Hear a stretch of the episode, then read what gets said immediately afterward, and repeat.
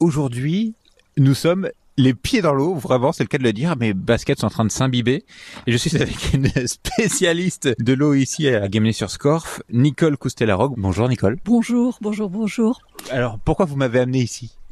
Alors, euh, on a un joli petit glou-glou de l'eau qui s'écoule donc euh, de ce qui était il y a une petite centaine d'années, même pas, même 50 ans, un lavoir, le lavoir du Grand Moulin.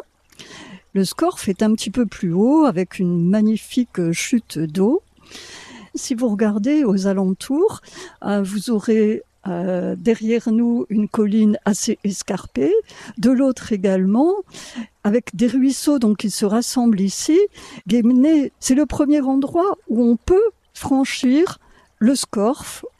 Donc euh, l'eau a une importance continue dans toute l'histoire de Guémené sur Scorf oui. Si je me suis intéressée à l'eau, c'est justement, vous avez utilisé le mot continu. Bon, c'est un petit peu, euh, ce que je vais dire est une évidence, mais l'eau est fluide. Pas mal. Et, et l'eau va être possible à capter pour les usages humains. On peut pas l'enfermer.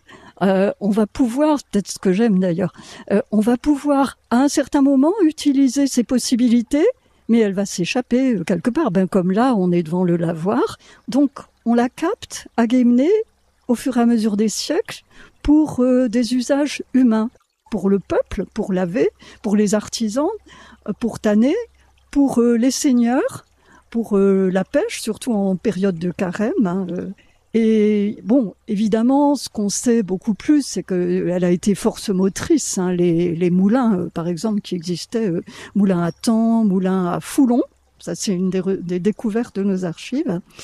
Et, bien sûr, tous les moulins à grains euh, qui existaient sur Guémené. Comment vous, vous êtes tombé dans l'eau? Bon, en fait, c'est depuis que je suis vraiment à Guémené. Bon, je suis né en bord de mer, mais en revenant en Bretagne après euh, plusieurs années en Tour de France, comme beaucoup de fonctionnaires, hein, donc je suis tombé à Guémené par hasard ou par destin, Guémené sur Scorf, évidemment. Et il se trouve que mon grand-père travaillait en tant que meunier euh, le long du Scorf.